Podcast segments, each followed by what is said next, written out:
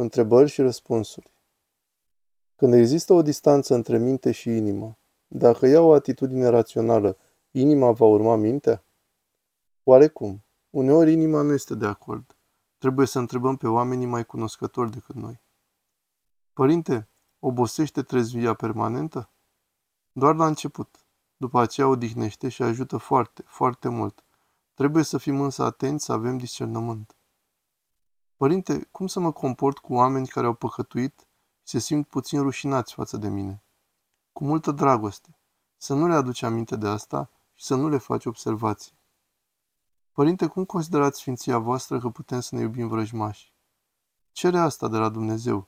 Zi, Atotputernice, dă-mi iubirea ta atotputernică. Cum să scap de oamenii toxici? Zâmbește mult și vorbește puțin. Nu escalada tensiunile și lasă aceste relații să se răcească. Este bine să ne rugăm pentru oamenii toxici? Da, foarte bine. Atunci harul te va ajuta și pe tine și pe ei. Noi avem legături sufletești cu cei plecați dintre noi, cei ajunși în iad. Au posibilitatea să încerce să ne trimită vreun semn pentru a ne gândi la ei? Da, nu prea.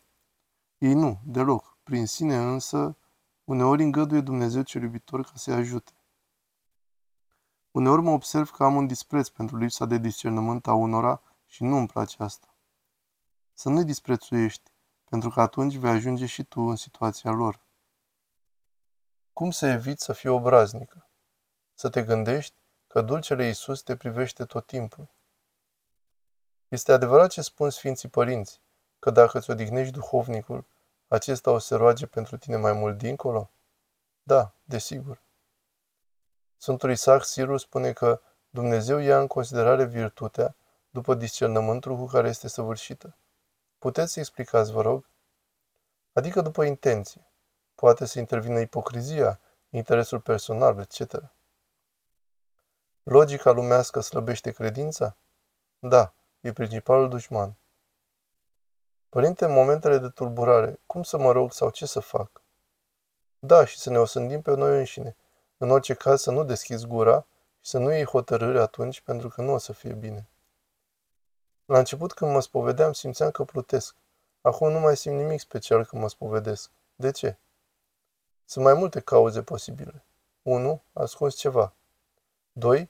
E un fenomen clasic de a se retrage harul după 3-4 ani. Trebuie să ne silim. 3. Nu avem pocăință. Cum să facem voia lui Dumnezeu? Să ne rugăm, să facem ascultare de oamenii duhovnicești și să fim atenți la noi înșine.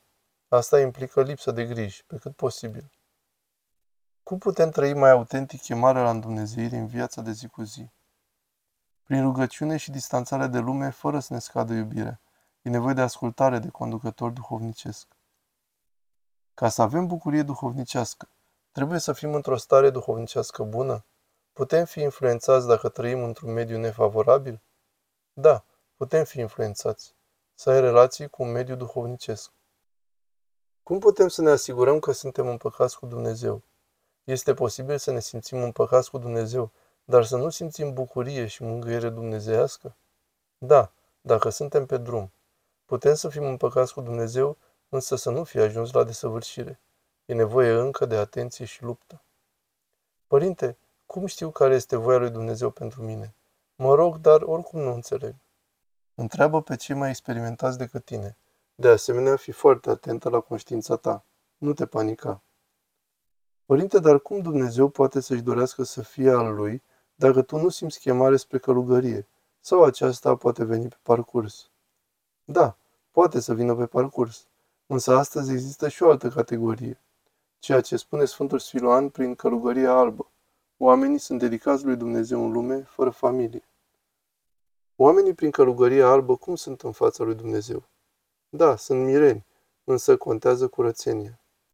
Părinte, cum să accept voia lui Dumnezeu și să nu fac ce vreau eu sau ce cred eu că este bine?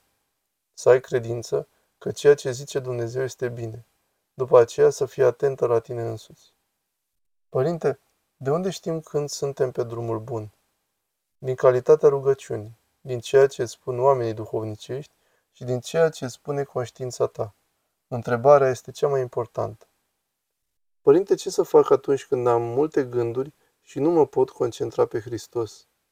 Să nu dai atenție gândurilor, ci să te concentrezi pe cuvintele rugăciunii. Părinte, cum să fac să nu mai urăsc pe nimeni, să nu mai vorbesc de rău și să nu mai judec pe nimeni? Adu-ți aminte de păcatele tale, de iubirea lui Hristos și de veșnicia ta. Părinte, starea de neliniște de unde vine și cum se vindecă? Din lipsa de credință. Ce să fac ca să mă păzesc de ochi? Să nu te porți ca să provoci invidie. Să spui Tatăl nostru.